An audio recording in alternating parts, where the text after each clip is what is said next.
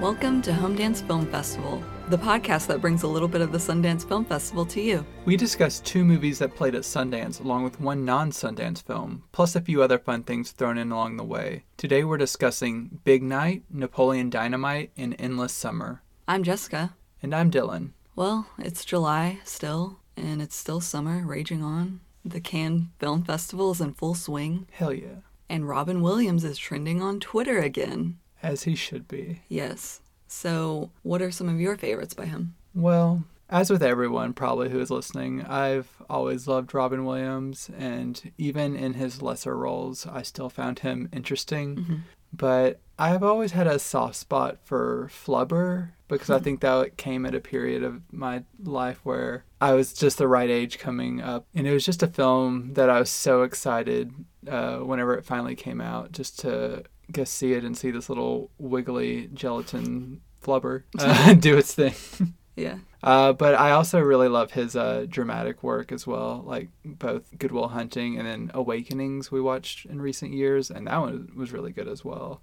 So he's just great all the time. Even one of his earliest roles in Popeye, that movie's bizarre as hell, but he's really fun in the role, and I liked it. Yeah. Flubber came out with um, Titanic, and I remember I've told you before whenever my parents all took us to the theater and we saw Flubber and they saw Titanic, and I wanted to see Flubber, but I also wanted to see Titanic. So I was like, oh, kind of bummed. But I saw it eventually whenever it came to video later. Yeah, you could break it up over its two VHSs. And Yeah. We still have those two VHSs. Nice. It was so weird because I recently saw a thing on Twitter about this girl mentioning how people my age were like obsessed with Titanic, and it was super weird because it's like a bunch of seven year olds who are like, I want to watch the Titanic, and I'm obsessed with a boat sinking. Yeah. And I even bought a book on it at the book fair, and it was weird. It's just kind of fostering that underlying darkness that all children have. I guess so. I mean, it was partially because of Celine Dion's My Heart Will Go On, but also I was just interested in the Titanic. And we went to like an exhibit later in Memphis, and it was weird. We were all weird kids. I mean, it is, well, at the time was the highest grossing movie of all time. So obviously you were not alone. Yeah. People were wanting to see that movie. yeah, and I still like it. I don't care what anyone says. It's fun, and I enjoy it. So, huh? Yeah. But obviously the larger cultural impact is Flubber. Yes, of course. Like putting it on the bottom of his shoes and bouncing super high. that was crazy. Yeah. I enjoyed every second of it. As you know, and the people who may have read my article, my favorite Robin Williams movie is Bicentennial Man. Yes. You wrote a good article. Yes, and second favorite is probably Jack, and a lot of people don't like that as well, but I love it. Yeah, you're just naming everyone's least favorite Yep. and I loved it. I was obsessed with it whenever I was little, and I am still obsessed with it. I think it's great. And Awakenings is also my top movies for him. Yeah, I love how he could just bring a lot of emotion to all of his, like even his more comedic roles. His role in Mrs. Doubtfire is very emotional, even though it's a very broad concept. Yeah, that's also my top. Yeah, he's was a lovely man, yeah, and I miss having movies from him to look forward to. yeah. He was a big part of my childhood, and then just was still there. So he's just always been there. hmm Before we get into our main discussion this week, I wanted to talk about a few movies that I watched this week. To celebrate our nation's independence, we dove into the best that music has to offer and watched the Billie Eilish documentary on Apple TV, The World is a Little Blurry. I enjoyed the documentary quite a bit. I am not the biggest Billie Eilish fan. I decided I wanted to see what all the kids were listening to back like a year or two ago, and I listened to her album, and I thought it was pretty good. I think it was about half and half of things I liked and things that were not as much for me. But watching the documentary, I appreciated her as at least a person a little bit more. I didn't know that much about her. Um, I had only seen her in a few interviews and everything everything. But I appreciate her talent and everything that she puts into her music. And it's just a very compelling documentary. Yeah, I enjoyed it. I haven't listened to her album. And if I did, I probably think that's fine. But I enjoy her more as a person now. And it was fun learning about her. I didn't know that she had Tourette's. So that's interesting. Same. And all of her physical ailments, her hmm constantly breaking bones and spraining stuff. And Yeah, hurting herself. yeah. I didn't know that she was previously a dancer, like a ballet dancer. Yeah, even people that I'm not as big of a fan of, I usually enjoy watching documentaries about them, just hmm delving into who they are. Yeah, her life and her process are all very interesting, and her relationship with her family and her brother. It was nice to see. Yeah. I definitely have more respect and admiration for her, for her dedication Mhm. and just her craft, like honing her craft. She and her brother are both very talented. They can write good songs and they can both sing very well, which I didn't know that her brother could sing. Any Billie Eilish fans that are listening are probably like screaming, like, "How did you not know this about her?" But we're olds. I don't know. Yeah. Like, we didn't know. We have seen her in concert, but didn't know anything about her. Yeah, opening for Florence and the Machine, hmm and I was like, play the "Crown on the Ground" song and play the one that she performs with Khalid. So. Yeah. Speaking of documentaries that changed how I viewed people, I'm not talking about the documentary itself, but last year we watched the documentary This is Paris about Paris Hilton, hmm which gave me a different outlook on the star known as Paris Hilton. But I rewatched this week the classic mid 2000s horror film House of Wax because I'm reviewing the new Scream Factory collector's edition release. And that movie was a lot better than I had remembered. And Paris was a lot better than I think people gave her credit for at the time. Not that she was great, but no one was really great in the movie. But she was as good as anyone else who was in a mid 2000s horror movie should be. Like, she wasn't out of place. But the movie itself, like I said, it's a lot better than I remember. The acting's not great, but the story is fairly interesting. Where it really shines is the production design, the actual care that they put into creating this house of wax, and then what they do with it. There are moments where, like, there's wax melting off of figures and, like, kind of houses basically falling apart, which is super intense and impressive just from a visual standpoint because they went with more so practical effects rather than just all CGI. Mhm. So, just the way they crafted this film was very impressive and it has a fairly creepy atmosphere. They turned the classic House of Wax movie into a slasher film and it translates pretty well in that respect. Um, there's some really good kills, there's some decapitations and pulls through heads and all that fun stuff. But it was fun revisiting that one because it had not really stuck in my brain since I first watched it 16 years ago. But I liked it a little bit better this time. And the new collector's edition is really good. There's a new 2K scan, so it looks a little better than the old Blu ray. And there's a lot of fun extras, including a new interview with Paris Hilton. So, as I told you, I was very surprised that she agreed to be interviewed for this release. But as you pointed out, she probably just she just likes getting in front of the camera and talking, so she's good for it. Yeah. So that was a fun revisit. And then I guess finally, I just want to give a quick plug to this Taiwanese martial arts movie, Raining in the Mountain. Uh, it's from director King Hu, who directed Dragon Inn and A Touch of Zen, both of which are in the Criterion Collection. It's a movie from the 70s. It's about three separate groups of people who go to a monastery where the abbot is trying to pick a new successor to take over from all the monks at the monastery. So he's trying to get the opinions of these different people on who he should pick to succeed him. At least two of the factions that arrive are just interested in trying to steal this ancient scroll. So it's like kind of this microcosm of duplicity and people trying to get one over on one another and steal this valuable artifact. So it's like slightly heist film esque, but then there's also martial arts and there's also Buddhist spiritualism. Some might find it slow, but I find it pretty interesting. There's not a ton of martial arts in the film, but what is there is interesting. It's a precursor to some of the Crouching Tiger, House of Flying Dagger types of exaggerated martial arts. Hmm I think it's called like Wushu. But it's a solid film. I watched it through Film Movement Classics Blu ray. Speaking of fancy footwork, shall we Sundance? Let's do it.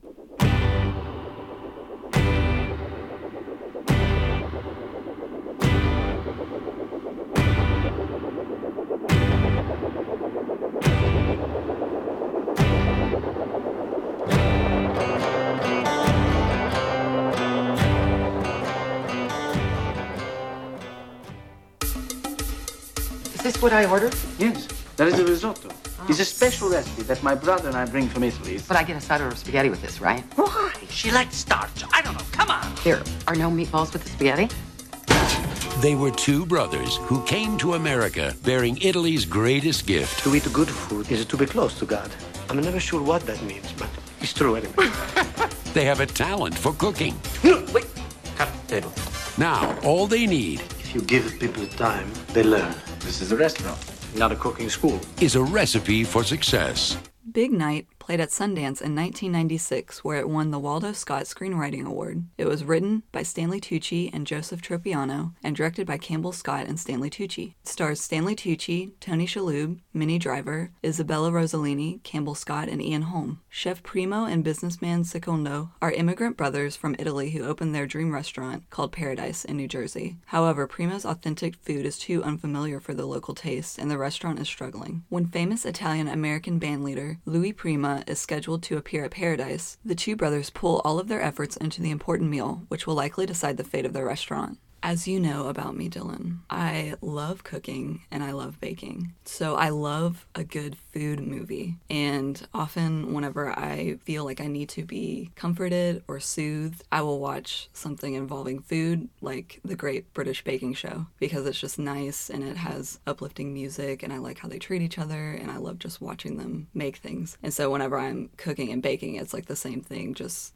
being like enveloped in the smell and the process and listening to podcasts or music and just forgetting about things. Mm-hmm. So I love food movies, and whenever I watch them, also, I love the scenes where they're preparing the food, and usually it's like a montage with music underneath, and it, they're kind of like rushed. But I love seeing those scenes in restaurant kitchens or homes. Whenever they're preparing it, my brain will just spark with ideas, and then I get excited because I start automatically like thinking of things that I could do, that I could try, and then I start writing things down or researching things, and it makes me happy. So I love watching movies like this. So I was really excited to watch this, and it let me down just a little bit because I wanted more of those scenes, and it doesn't quite have enough of those for me, but it has a few. And whenever it does have those scenes, it's really special because I can almost like smell their kitchen whenever I'm watching certain scenes. There's like Yeah. a scene with pasta sauce bubbling on the stove, mm-hmm. and I can almost smell it. I can like feel the heat of the kitchen, and I love the way the kitchen looks. It just has like a calming, nice effect on my brain. Yeah. So I really like those parts. But I love all the performances in the movie. I think they were really good. But I just wanted a little bit more like kitchen scenes and Food porn. yeah. Yeah. It was more so about like the business of the restaurant instead of just the food of the restaurant, mm-hmm. which I, I can get for the story just because they're immigrants and they're trying to make it in America. It also points out how Americans ruin everything, just every different culture, how we just ruin it. Food, because our tastes are so whack because we have all of this sugar pumped into all of our food Yeah. and everything is just not authentic and it's weird and then we just like what we like and so whenever other cultures try to they're just like hey try this and then we're like no but it's better now i think more people are open to more authentic food and cooking than they were in the 50s whenever this took place i think so yeah i think that they were not as open to things so the successful italian restaurant across the street was probably lasagna and spaghetti and meatballs and stuff that Americans like. Italy is a huge country, and so all the different regions of it have different foods and delicacies. So if you have like southern Italy, you're going to get like more Mediterranean, so you got a lot of fish and vegetables. And so people are like, no, that's not Italian. I want spaghetti.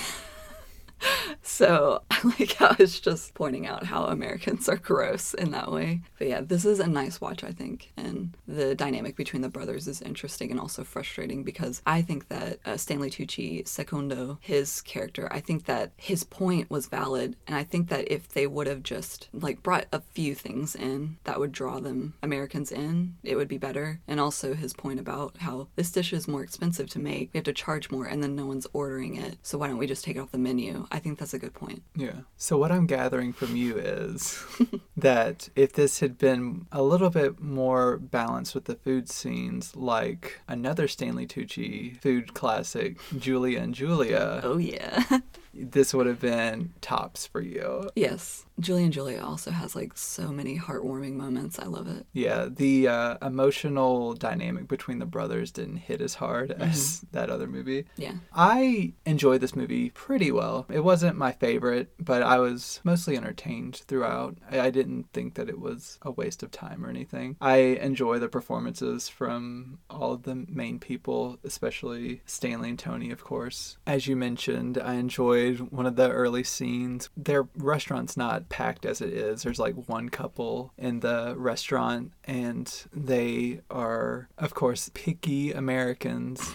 Um, even though we're not picky, we'll eat any garbage that's thrown in front of us. But whenever they're given actual good Italian food, they seem perplexed. They're like, "Where's the rest of this?" And also, like you said, bring us meatballs. And they're like, "No, this doesn't come with meatballs." And they did not know what they were ordering when they ordered risotto, and that's that's the dish that ends up being Mm-hmm. like too expensive for them to make, and no one really likes it. It infuriates Primo, and they're just like, "Do we just need to serve them hot dogs? Is that what we're gonna resort to? Just to stoop down to their level mm-hmm. of these Americans?" So I was like, "Yeah, I feel attacked." It's true. It's true. It's true. And I know if you were there, you'd be like, hell yeah, risotto, let's do this. Yes. Like the time where the big meal, they had three kinds of risottos on the plate. Yeah. And it looks so good. But also, I was thinking about hygiene and them just bringing the giant plate around and mm-hmm. sticking it in everyone's face. Yeah, but that's family style. Mm-hmm. You just gotta dig in.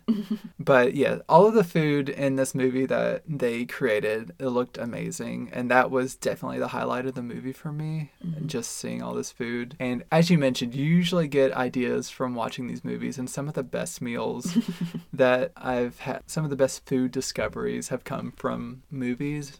Like we watched um, Hector and the Search for Happiness. Yeah, I was almost said the Pursuit of Happiness.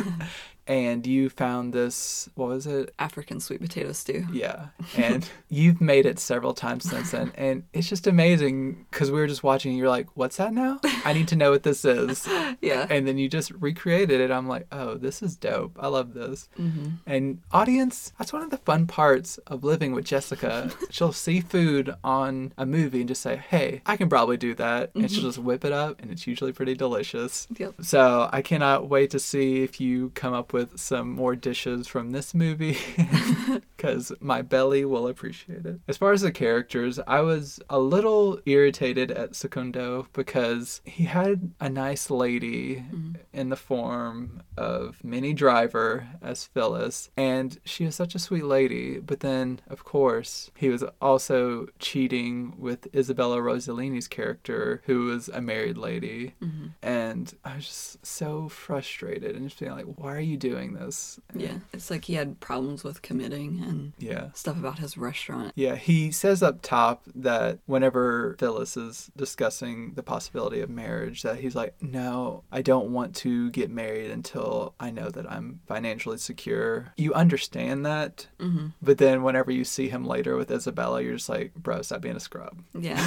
He's just a dog. Yeah. So that kind of frustrated me, but I did understand his business concerns, as you said, mm-hmm. and then like his relationship with Ian Holm, who was someone that the brothers didn't want to get in business with, but they thought they might have to sell out to him and give up their dream of owning their own restaurant in favor of being under his thumb. Mm-hmm. So there was dramatic tension throughout the movie. I just didn't think it was super compelling. I was more so just interested in the food, and you have questions of whether this Louis Prima is actually going to show up at the restaurant, and because he gets the tip from Ian Holm's character, and you want to believe it for the characters because you know this would be a very big break for them to serve him and have people be like, "Oh, he th- he ate there," and blah blah. Mm-hmm. They're sinking all this money into this big night, and you don't know what's going to happen with the business. Yeah, but at least also there was a newspaper reporter there. Mm-hmm. So seems like the word could get out a little bit at least. And then they had a group of friends. It was a fairly large group. So you'd think that they could also tell their friends and be like, hey, you should try this place out. Yeah, because all of them were saying this is some of the best food I've ever eaten. And Yeah. you do want to share that information with people. yeah, usually people are amped to recommend places. So you'd think that if the guy didn't show up, it would be fine for them. They would have a good amount of business after. Celebrities help. Yeah. Celebrity uh, endorsements. Yeah, like you said with Phyllis, how Secundo like treated her and everything. It was so sad because she was so excited to help the restaurant and she was in the kitchen helping out because they only had three employees. It's just Primo and Secundo and then their waiter slash prep guy slash kitchen guy slash busser, Mark Anthony. Yeah, he has like a young Mark Anthony. Yeah, who has no lines, I think. I don't think so. I think he's usually just reacting to people. Yeah. So he's just there, but he his performance is really good, just reacting and soaking up things and being a shoulder for them to lean on. It was really sweet how he is very invested in their business and their relationship. Yeah. But they were both helping. He and Phyllis were helping out, but she was really excited about this night and getting everything working. And then Secundo would snap on her because of all of his drama going on with his brother and then Isabella's character. It was just so sad and heartbreaking to see because she was really into him.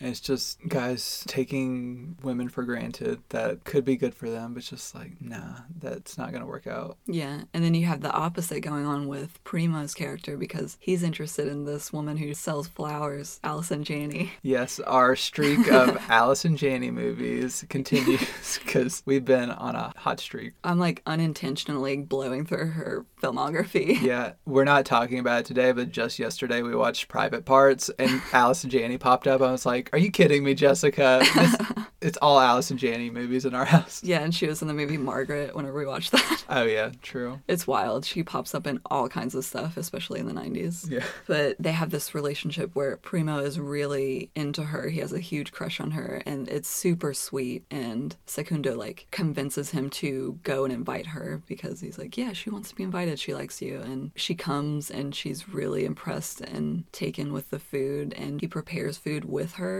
with her standing there. And you can tell how impressed she is and just like enveloped in everything. Like what I was talking about, like the smells and the process. And she's really happy and delighted by Primo. And it's very sweet. Yeah, that's one of the better scenes in the movie. It's just mm-hmm. a very simple bonding of two characters over this process of creating delicious food. Yeah, it's like he's showing her pieces of him and his family and his heritage, and also just that's probably his love language, just cooking for people. Yeah. So it's very special that he let her in to that. I just love how she acts in the the party and everything. How excited she is to be there. It's nice instead of worrying about the other restaurant owner, Ian Holm's character, because he just seems seedy and two faced the entire movie and manipulative. Yeah. he just makes me feel uncomfortable. Yeah. But then it's not a spoiler to say he's not entirely bad. Whenever he like tastes the food at the end, he's not like this is garbage. He's just like, No, you guys you have talent. This is some of the best food I've ever eaten. You're like, Nice, all right, good. Thanks for giving them props. Yeah, but his relationship with Secundo, it's kind of like a love hate thing. And mm-hmm. every time he goes into the restaurant, I just feel uncomfortable. Yeah. the movie, it's a good depiction of how, as we were saying earlier, just how America forces immigrants to conform and just get rid of their heritage. Yeah. Just be more like us. We're not interested in Yeah. this aspect. It's really sad. And you can see how much it tears Primo apart. It's really weighing on him. Yeah. But Secundo is more, I want to adapt because I want to succeed kind of type of person. So Primo is more artistic integrity. He wants to stay true to his roots and himself. Yeah. I like that in the scene whenever at the beginning, whenever the American couple is wanting all of these like substitutions and different things, and Secundo says, All right, go out there, Primo, and confront them. And whenever he opens the door to the couple, Primo's just like, Okay, no. Like he just backs off immediately. Yeah. And I'll just do whatever, fine. But while silently resenting them. Yeah. And there's also like that whole backdrop throughout the movie of he has a failsafe with his uncle in Italy mm-hmm. because his uncle is just like, you guys can come back and work at the restaurant if things don't go well. So I think that also holds him back because he's just like, well, I'll just go back. It's fine. Yeah, each of them kind of have fallback plans for if the restaurant fails, just in different ways. One in which would leave them in America, and one in which they go back to Italy. So they want the restaurant to succeed, but both have definite backup plans if it doesn't. Yeah. But they're at odds with one another. Yeah. I wish that there were more movies like this. I want more food movies and drama and nice movies. So just like mix them together. I want more of it. Yeah, you wrote an excellent. This is a plug. you wrote an excellent article on this for GeekVibesNation.com. So go look for her top ten food movies yeah. on GeekVibesNation.com. It's a pretty good read. I think I titled it Top 10 Movies to Whet Your Appetite. Nice. Oh, good for you. And how was it? What shall your rating system be? My rating system is timpanos, which is this crazy complex baked pasta dish that they make, which looks insane. It's like the highlight of the big night meal. So I would give this movie three and a half timpanos out of five. Very good. Mm-hmm. It sounds delicious. I would probably stick this at two and a half timpanos out of five, mostly for the food scenes. but it's pretty good. If you want to see how you feel about this movie, it is available on Kanopy or Paramount Plus. Shout out to Laura for helping us watch this. Yes. Girls only want boyfriends who have great skills. You know, like nunchuck skills, bow hunting skills, computer hacking skills. How was school? Worst day of my life? What do you think? Idiot! What kind of bike do you have? It's a sledgehammer. Dang! You ever take it off any sweet jumps?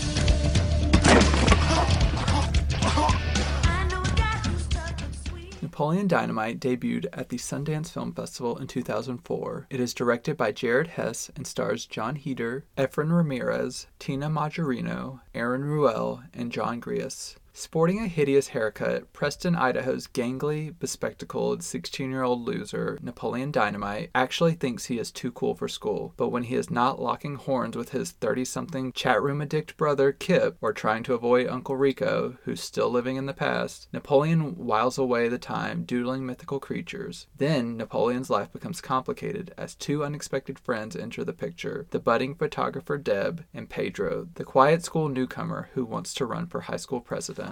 My experience with this movie is this was a huge movie in my middle school days because everyone would quote this movie. It was insane. It was like a minor phenomenon. There was constant, just like, God, Tina, and like, got any skills and stuff. Like, everyone would just. You would constantly hear Napoleon Dynamite quotes just through the hallways and in classrooms. Your mom goes to college. Yep. All the time. All the freaking time. And did I like it at the time? Yeah, I thought it was pretty good too. But I've heard so many of these quotes throughout the years. I didn't know how it would be revisiting this movie after so long because it's been a good decade plus since I've seen this movie. And it's fine. It's not super hilarious, mostly because I think all of the jokes are so ingrained in my head from that time that it's just not as funny anymore because it's been blunted by society. But I still enjoy it. I think it's like a pleasant watch. It's just not as funny to me as it once was just because just the years, the years, man. Well, I remember whenever this came out, whenever it was about to come out, the MTV picked it up and it was all over MTV. It was still during the period where I was watching MTV for music videos and stuff in the mornings and just random stuff. I think Daria was still going a little bit, mm-hmm. like ending. And so they would play promos for it all the time and like little teasers and clips and then have like the animation come in. And it was like a huge thing. It was on all the time. Mm-hmm. And so I was really excited to see it and it made it look super good. And I don't remember them wasting too many of the jokes in those. I think it was just kind of the same thing over and over, like Tina, you fat lord, like Freaking idiot. yeah. so whenever I watched it, I was kind of like, what in the hell is this? It was a weird movie and just kind of meandering. And it seems like it has no plot, but it does. It's just weird. It's just like a, a bunch of clips together. I think it was based on shorts that they did originally, and he just kind of expanded it. Yeah. It's interesting that way. Yeah, this movie is It's like a kid friendly version of Sundance movies that you can like graduate to that are super weird. Yeah. Like what I imagine Greener Grass will be like. Yeah. It's just super random and different oddball characters and non sequiturs and Yeah, I think they made indie movies more accessible at that point with this movie Mm-hmm. because it was so popular with my age group. Because, like you said, I heard all the quotes in school all the time. Mm-hmm. And it was strange how it just blew up like that. And then I remember people watching it and being like, that is the dumbest thing I've ever seen. I don't know. People in my school loved it. I think it was evenly split in mine because I think people were like, "What?" and then some people were like, "This is great." And I remember being let down. I was just like, "Oh, that's fine." I didn't think that it was amazing, but I liked it okay, and it made me chuckle. This rewatch, it went better for me, I guess. Hmm. I had forgotten some of the things in it. I remembered like his tater tot stuff and the Liger and Tina. There were some things that I had forgotten that made me chuckle mm-hmm. whenever I saw them again. Like when we were watching it, and I burst out laughing at the part. it still makes me laugh because I remember laughing at it the first time I watched it, but I'd completely forgotten about it. And so it took me by surprise. Where Kip is selling Tupperware with his uncle and he's trying to demonstrate how strong it is and he puts it behind the, the van tire. And you're just like, this isn't gonna work.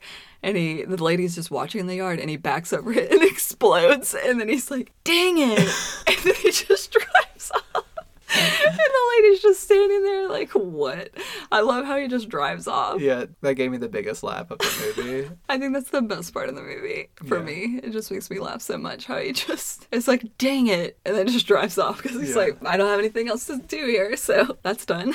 there are a lot of really good individual moments that do make me chuckle. They used to make me chuckle more, is the problem. Yeah. There's a lot of stuff with like Uncle Rico and just him, stuff with his football and like hurting people. And I think he's trying to uh, demonstrate how good his arm is. So he like whips a steak at Napoleon, and that makes me laugh. Yeah, I was reading that that took a few takes to get him straight in the face.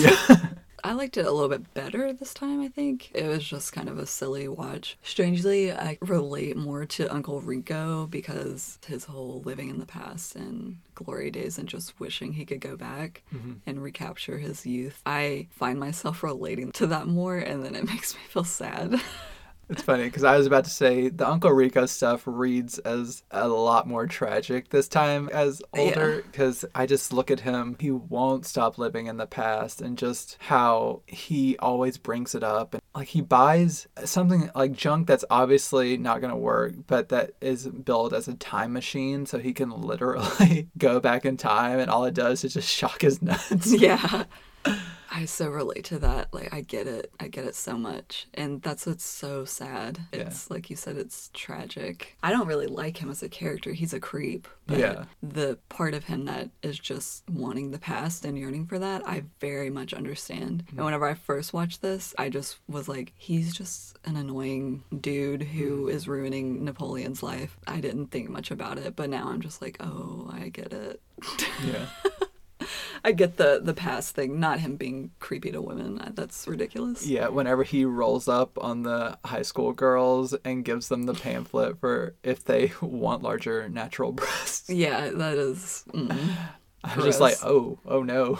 Yeah, it's really gross. And him talking to Deb and being creepy, it makes me uncomfortable. Yeah, eh, He's just like creepy to all the housewives that he tries to sell things to as well. yeah. But then a lot of them show him sympathy and affection because he also tells a lot of lies about what's going on with Napoleon and, mm-hmm. and like how he's being a good father figure to them. And it's a lot. Yeah, it's strange seeing Jon Heder looking like this. He got his hair permed for the movie, mm-hmm. and how his face looks, how he has it set for the movie for the character. Like kind of slack jawed. Yeah. And then kind of like squinty at Yeah. times. And then just seeing him later in movies with straight hair and not big grainy glasses and everything, it is wild how different he looks. Yeah. Just his mouth, everything looks so different. It blows my mind. He really inhabited the character. Like he made it work. I remember because of this movie, both songs, but more so, I think. Time after time really took off in popularity. Like people were really into it again because it plays during the dance scene, mm-hmm. like their school dance, and then also Forever Young. Yeah. So I remember those songs like blowing up at this time. And also on MTV, they would show the clips of the dance a little bit and play mm-hmm. the songs. So then it's more like people are listening to the songs again. And that was interesting. It was weird, like, whenever we got to the dance scene, I was super confused because I was sure that that was the end of the movie. And I was like, we're only halfway through the movie. What is going on? Yeah, but you still have hit Napoleon's big dance, Yeah. his single dance. Yeah, I had forgotten kind of the structure of the movie, and I was just like, "Oh, we're already at the dance," because that's one of my favorite scenes because I like the moments between him and Deb when they're dancing at the prom. Or I think it's just like a spring dance. oh, okay,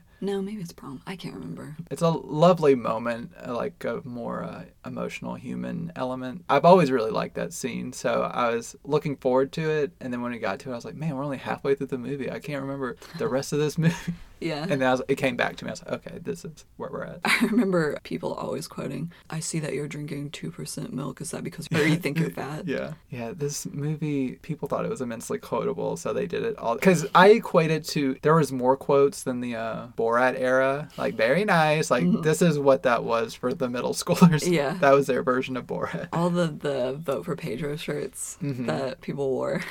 it was really crazy how it just took off. Cultural zeitgeist, man. Speaking of uh, songs in the movie, I had forgotten this scene, but it really amused me. So when Napoleon was performing the sign language to Some Say Love in the classroom, I was amused because it reminded me of recently we watched Only Yesterday, mm-hmm. the anime. That song was in that, and I was like, oh, I know this song, and it's just a amusing oddball moment. Some say love, it is a river that drowns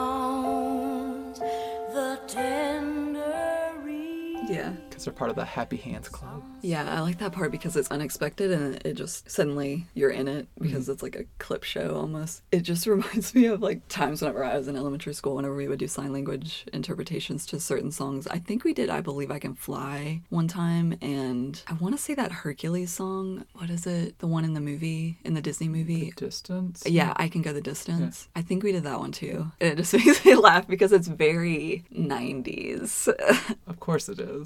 Yeah, and this whole movie has like an aesthetic of 80s and 90s, which mm-hmm. is interesting because I didn't really, I guess, notice that whenever I first watched it. I wasn't really thinking, oh, this seems like it takes place in the past, but it doesn't. But now you can really see it. Even the fashion and the hair, it makes it seem like it's more in the 80s or early 90s. Yeah, but there are chat rooms, so mm-hmm. it's obviously more modern than that. Yeah, it's interesting. I mean, I guess it's just a choice by them because Yeah. it makes them seem more kind of like a podunk town mm-hmm. and oddball and quirky in a mm-hmm. way. So I like the aesthetic to it. Yeah. The filter that they use is also not washed out, but like faded. So it's, it looks more like an 80s movie, which is fine with me. Yeah. I like 80s movies. I like all of the stuff with Pedro. Mm-hmm. I like how quickly Napoleon forms a bond with him and takes him under his wing. And he's just like, Yeah, I'll show you around the school. I'll tell you what's what. And then Pedro, he wants to find his voice and he wants to be someone and he wants to make a difference. So whenever he sees that poster for student body president, he's just like, I want to do this. And I like how it's an underdog story. Mm-hmm. And Napoleon is like, Yeah, I'll totally help you win. Yeah, his friendship with Pedro was nice. And I like how Pedro would say, like, he's very understated throughout, but even whenever he would break his more easygoing thoughts, he would still keep the tone. Like, whenever he's discussing how he freaked out and, like, shaved his head because he was, he was too hot. When he's telling this story, it's very amusing, but he just keeps that monotone voice throughout. I had completely forgotten that he did that and that he was wearing a wig at the end.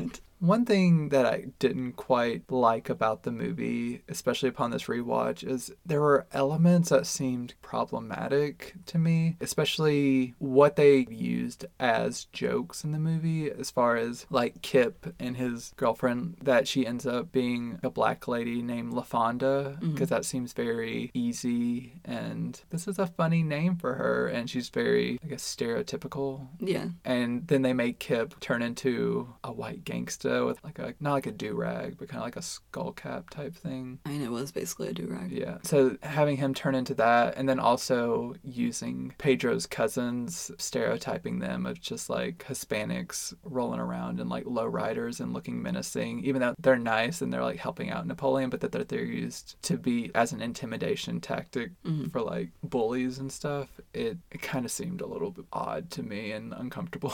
Yeah, they just looked like hoodlums. Yeah, and I'm just like, this seems like too on the nose and stereotypical. Like they're using racial stereotypes as easy jokes. Yeah, of course, with most movies from the past, there are always things that seem to not age well. hmm So it's not surprising that this movie has some things. Yeah. As I was watching, I remember feeling uncomfortable whenever LaFonda came in and everything, and because it seemed like they were making fun of her. Even though Kip does really like her and stuff, but still it seems like it's played for a joke. Like, can you believe they're together? But it's a relationship between people. What's Yeah. the problem? They formed a relationship online and they might not fit your conventional, like, these two would be together, but like, okay. It shouldn't be like, oh my God, Yeah.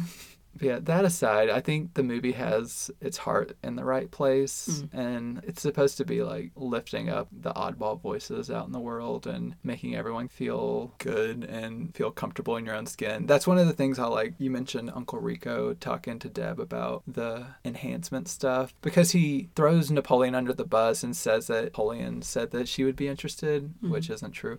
but whenever Tina, not Tina, Deb, Tina in real life, because that's her, the actress's name. Whenever Deb calls Napoleon and she stands up for herself and she's like, I'm comfortable in how I look and my body and stuff, I'm like, good for you, Deb. Yeah, that is nice. Speaking of Tina, the llama, yeah. I find it very funny that there are at least two scenes where Napoleon's trying to feed her, but he's trying to feed her stuff that llamas don't eat. Llamas are herbivores. And so she has like all this grass that she can eat, and then he comes out with like casserole Yeah. and throws it at her.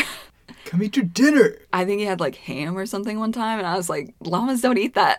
it's ridiculous. Yeah. Also involving food, I remembered this, but I still enjoy the tater tot stuff because Sneaking tots. Yes, because like where they're eating lunch in the cafeteria and obviously it's tater tot day and I just remember how exciting that is whenever you're a kid Yeah. going to school and you're like it's tater tots day. Yeah. And so Pedro had like his mountain of tots and Mm-hmm. then Napoleon asks if he's going to eat them and then he's like no and he takes them and puts it in his pocket and I get that. I get wanting to save those tots and have a snack later because you get hungry and you got some tots. Yeah. I mean, it's a gross way to save them, but I understand why he did it. And Yeah. then I remember getting so mad at that kid kicking his leg where the mm, And tots crushing were. his tots. Yeah. And I still got mad. Yeah. it's so mean. that brought up a lot of tots talk in my school. Another thing was whenever his grandmother talked about the dang quesadillas, and I was just Yeah. like, "Ugh, yep, that entered the zeitgeist. I was reading some facts and stuff about this movie, and for a while, that town in Idaho where they filmed, Mm-hmm. they declared one day like Napoleon Dynamite Day because it brought so much attention to their town, and they were really excited. So they were super hyped about this movie coming out. Yeah. And they had like that holiday and i think people dressed up as the characters and then they served all the things in the movie like tater tots because they are also excited about it promoting their biggest export of potatoes Oh yeah. so they had like tater tots and all kinds of stuff but i don't think that they do it anymore Yeah, there's like there's diminishing returns over the years. Just still a few hardcore Napoleon Dynamite fans like, yeah, I can't wait to go 13th year in a row. Let's do this. I mean i'm sure people still visit Yeah. which is good for them. I mean i'm happy for them that they got attention and they got all that money for a while just to maybe help their school and everything Jessica, I have to ask a peek behind the curtain. We watched the first half of this movie together, but I had to go to work and I finished it later. Mm. Did you watch that post credit scene? i did and i think i remember it being there Yeah. like I'd forgotten, and then whenever it happened, I was like, "Oh yeah, I remember this." Yeah, because I was looking at how much was left in the movie. I was like, how is there so much left in this movie? but we're ending the movie now. I'm like, oh, because cause, like there's like a six minute post credit scene. Yeah, it's very long. yeah, I mean, it delved into more of the LaFonda stuff, but it's interesting. I guess I just forgot that was there. It's just a mighty long scene. yeah, I had read a fact about them doing like a tribute to Highlander or something with that scene. Hmm. Maybe whenever he rides up on the horse. Yeah, the trivia was about him on the horse, and I think that's what they were doing. I have a confession. I've never seen Highlander. I have not either. I only know that there can be one. Oh, yeah, I know that. One final note from me. One thing I'd forgotten about the movie is Napoleon. He becomes, I think he's part of the FFA, and he starts judging the milk, and he decipher like what cow, like this cow's been in an onion patch or something. And I was extra delighted by that scene because my niece Layla Yeah. is in FFA. I've never seen anything that she's actually done in terms of judging, but then I just like to imagine her doing that, just drinking this milk and just be like, this cow has too much iron in his blood or something. Yeah. and I'm just like, I know what she does now. Yeah, I forgot about that scene.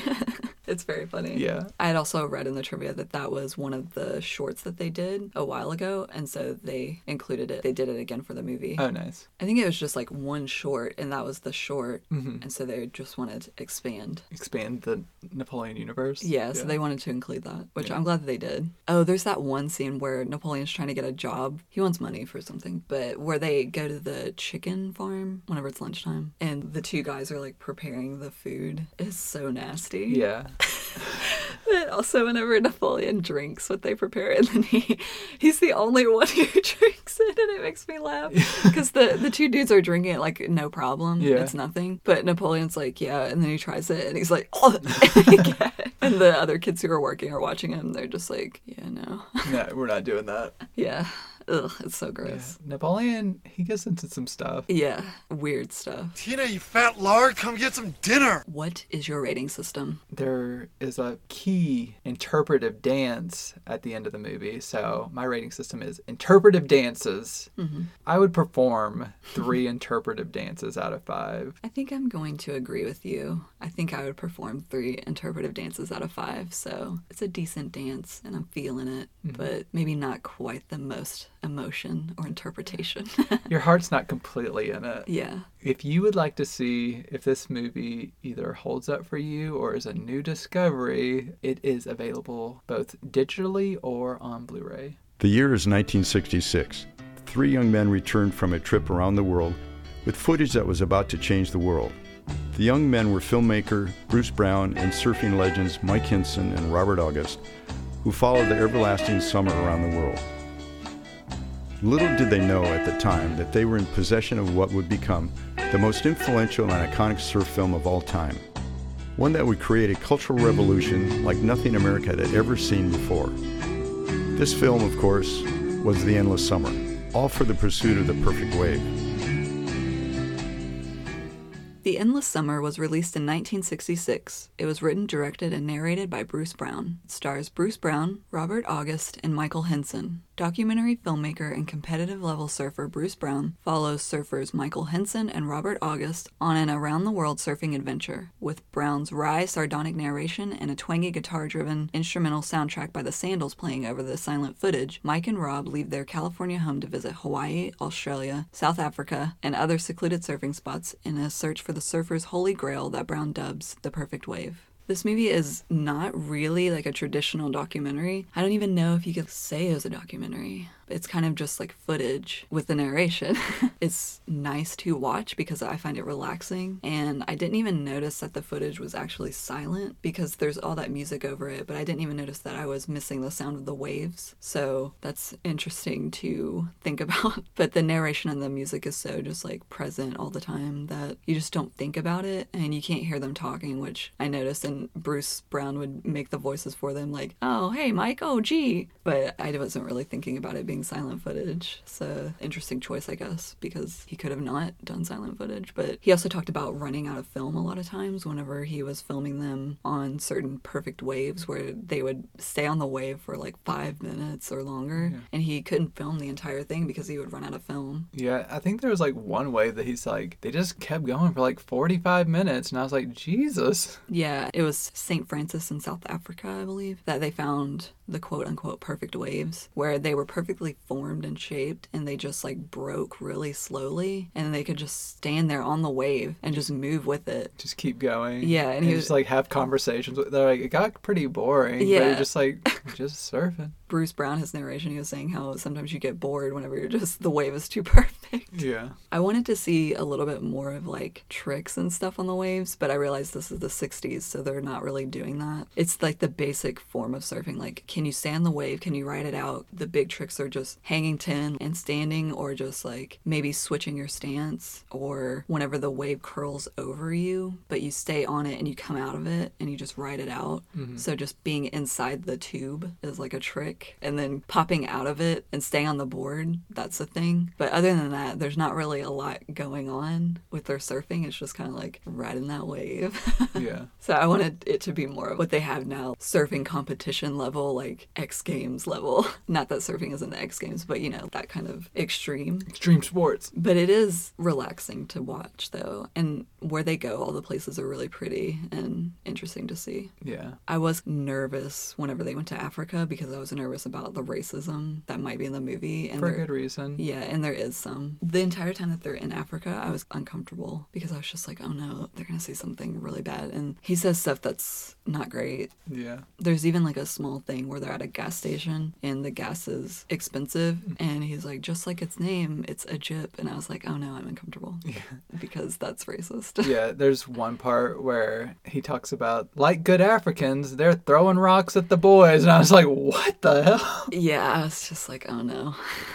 so every time he would talk about them, I was just uncomfortable and waiting for him to say something gross. So I preferred whenever he would just focus on Michael and Robert and just not talk about them. Yeah. Was just like, oh boy. the transitions are interesting, but I guess because the kind of film that he used, it's just almost going to commercial and then coming back. It kind of just fades out and then comes back in. Yeah. And like I said, after the movie ended, I wish they would have gone to Japan because they were just right over there. And I wanted to see what surfing was like over there. Like if there's any good waves to ride. Yeah. I think I was at a disadvantage with this movie because the voice of the narrator really bugged me. so I really didn't like this movie. It was very boring to me. yeah. and I did not need an hour and a half of it.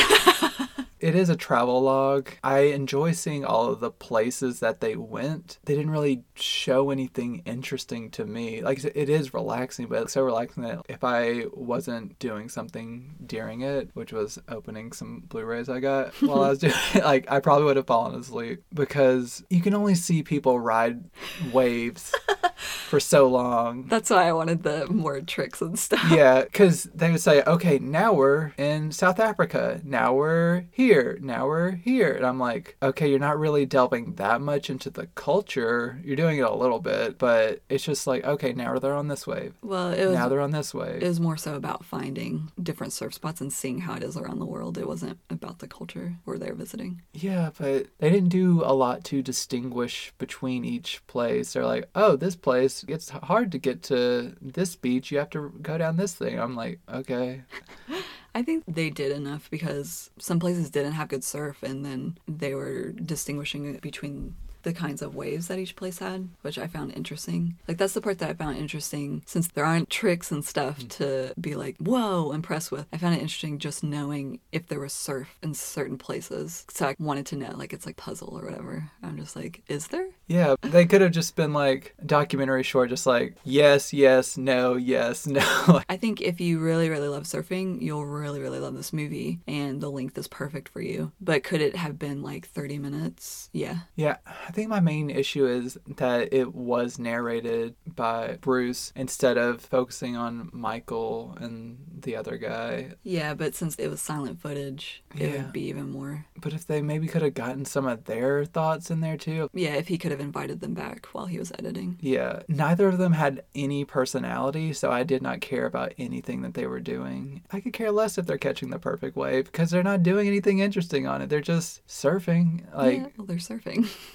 but like I said, there's no cool tricks or anything. It's just like watching dudes surf, and Yeah. I found it very tedious. I found it tedious in spots. I think the ocean's beautiful. I think surfing is cool. I just don't need to watch people do it for a mm-hmm. long time without much change. Because once they're out in the water, it pretty much looks the same. There's different levels of the wave, but that's not enough to keep me invested too much. Yeah, I didn't like the beginning, the first 10 minutes, 10 to 15 minutes. Bruce is going over different surfing spots in the US and he's explaining about them and showing different professional surfers and telling their signature moves or like what they are good at. Mm-hmm. I did not like that at all. I found it really boring and I was just like, is this all this movie is going to be? It's like an advertisement for travel. Like, if you want to go here, to this is where this surfing is, this is where you can catch these waves. Yeah. So I was like, oh no, is this all this is? But then whenever they started following the two surfers, I was like, okay, that's a little bit better for me, at least. And this movie did let me down because I was expecting something different. I wasn't expecting this, I guess. I was expecting like a documentary. I was excited about it. I like surfing and I like skateboarding and I like BMX and I like rollerblading. I like all of the extreme sports, as they call them. Yeah.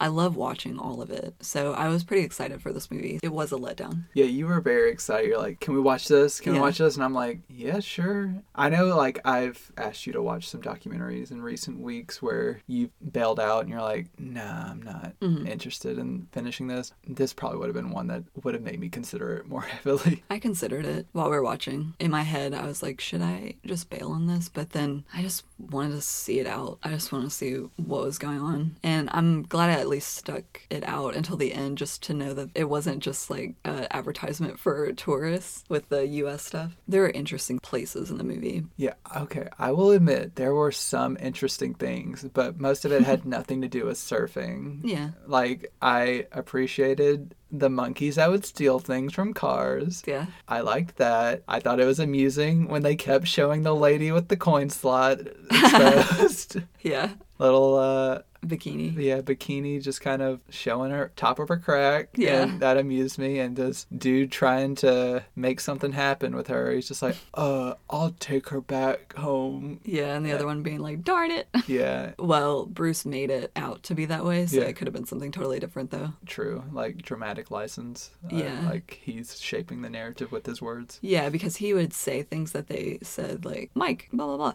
Yeah. And they probably didn't say most of the things that he said. He was just being a Yeah, just hearing his cheesy voice for 90 minutes just grated on my nerves. It's very 60s. Like, it came out in 66, but it's very of its time. Yeah.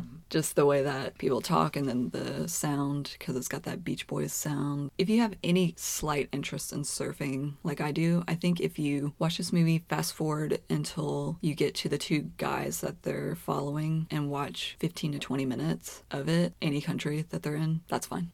yeah, pretty much. You'll get a good feel of everything and you'll see like interesting surfing things and you can learn some basic things about surfing too. Yeah. Also, if you just want to zone out and maybe relax and just go to sleep, you could put this whole thing on. Yeah. You can see some beautiful beaches of different countries. Yeah. But if you're like wanting a thrilling, engrossing documentary, I would not call that this. Yeah, Uh, it's not extreme. It's not high energy. it- nothing like that. I think it would be a great background for if you're having like a luau Oh, yeah. to put that on. I know that's more like outdoors, but if you're having any kind of beach themed party or whatever, it would be really good to put on in the background. Yeah. Agreed. But as a dedicated watch for this fella, eh, it was kind of a rough watch for me. They're like hardcore surfers and people who love surfing. If they ever listen to this, and we know that they're all listening right now, they are screaming about this. Hey, I would come to the beach and watch you surf because I could probably like talk to you and be like, "Hey, what were you thinking?" But just hearing this dude talk about these other two guys wasn't doing it for me. Because on IMDb, there are plenty of really high ratings. Oh, and Oh, I saw. I know that they are all surfers or surfing enthusiasts. So they're like, this is the seminal work for surfing documentaries. So I know that they're very displeased with what we're saying right now. Do we need to re-record this so we can be the number one surfing podcast? oh, maybe. I think we need to rebrand. Turn around right now for summer. There's still some other surfing documentaries that I want to watch. I'm searching for that perfect wave, if you will.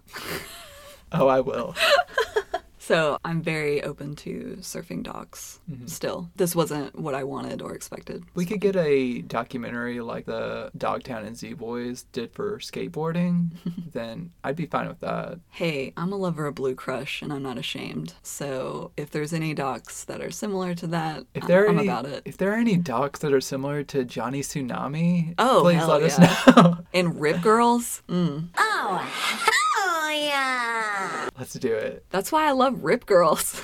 Ripping through those waves. Later, dudes. Later, rip, Hank Penn. Have you come up with a rating system for this? I have. I'm going to go with banana hammocks. Nice. I'm debating between one and a half and two. I think I might just give it two banana hammocks out of five. So you would just wear only two banana hammocks? Yeah. Okay. A swinging good time. What is your rating system? Well, since I mentioned it, I'm going to have to go with coin slots. Yeah. and I would show off one coin slot for this movie because the movie features beautiful scenery Mhm. and my coin slot would be a beautiful scenery. so it works. Yeah, I'm giving it a little bit higher just because of the pretty scenery and just showing around the world in Yeah. different surfing spots, spotlighting them. Yeah. And it's an amazing feat, I guess, for the time, just to make something like that. So I'm just giving production value. I mean, I am too. That's why it's not lower. I have to take a stand, Jessica. Okay. I did not enjoy this movie except for like maybe three or four minutes of footage. If you want to see if this movie resonates with you anymore, it is currently available on Prime Video and on Blu ray.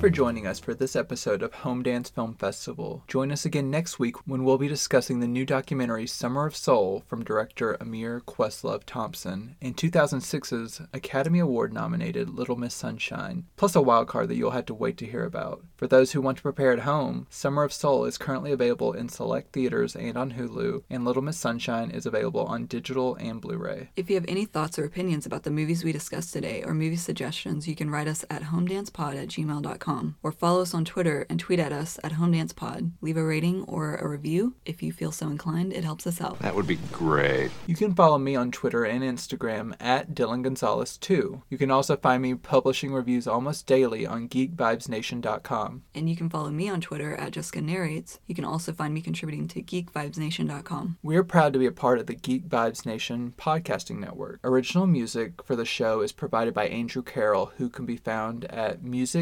musicbyandrewcarroll.com. Original artwork for the show is provided by Ben Belcher, who can be found on Instagram at the Art of Ben Belcher. I've been Dylan. And I've been Jessica. You stay home and eat all the freaking chips, Jessica. Dylan, don't be jealous that I've been chatting online with babes all day. Bye.